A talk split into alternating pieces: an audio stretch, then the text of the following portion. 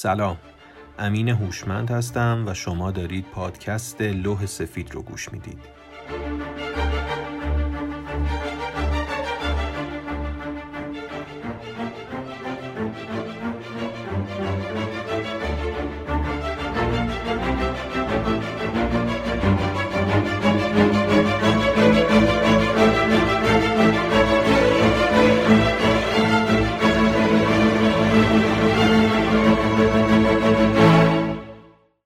برای تعریف زبان به صورت عامه میشه مثالی را آورد که در تورات کتاب مقدس یهودیان و داستان برج بابل به اون اشاره شده.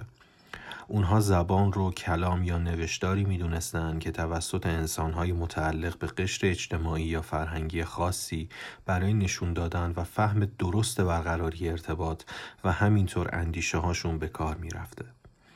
کاربرد اصلی زبان در اصلی ترین رکن به وجود آورنده اون چیزی نبوده جز ایجاد ارتباط.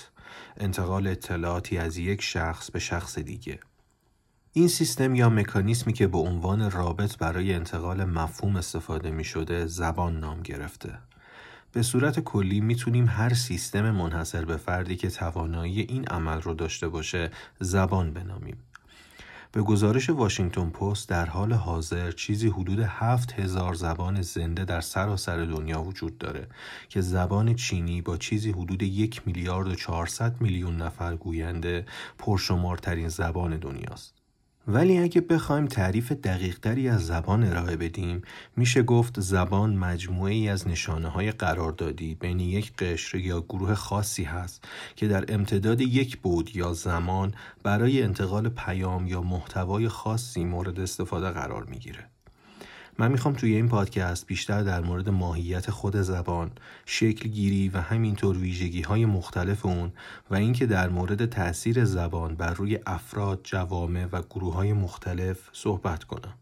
همچنین ممکنه در قسمت هم به معرفی و خلاصه کتاب در رابطه مستقیم یا غیر مستقیم با فرایند زبانی یا اینکه به بررسی نقش ویژگی زبانی در یک اتفاق یا حادثه بپردازم. ولی اسم پادکست از کجا اومده؟ جان لاک در مقالی درباره درک انسان که در سال 1689 چاپ شده بود برای اولین بار یک مفهوم معرفت شناختی مطرح کرد که معتقد بود هر انسان در لحظه تولد بدون محتوای ذهنی به دنیا میاد و تمام دانش و فهم اون فرد از تجربه کردن و ادراک اون از دنیای اطراف شکل می‌گیره.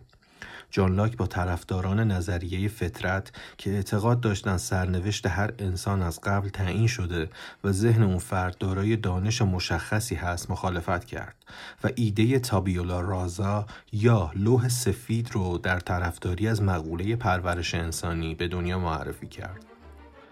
من هم در این پادکست سعی می کنم فهم خودم از علم زبانشناسی رو به زبان خیلی ساده برای شما مطرح کنم.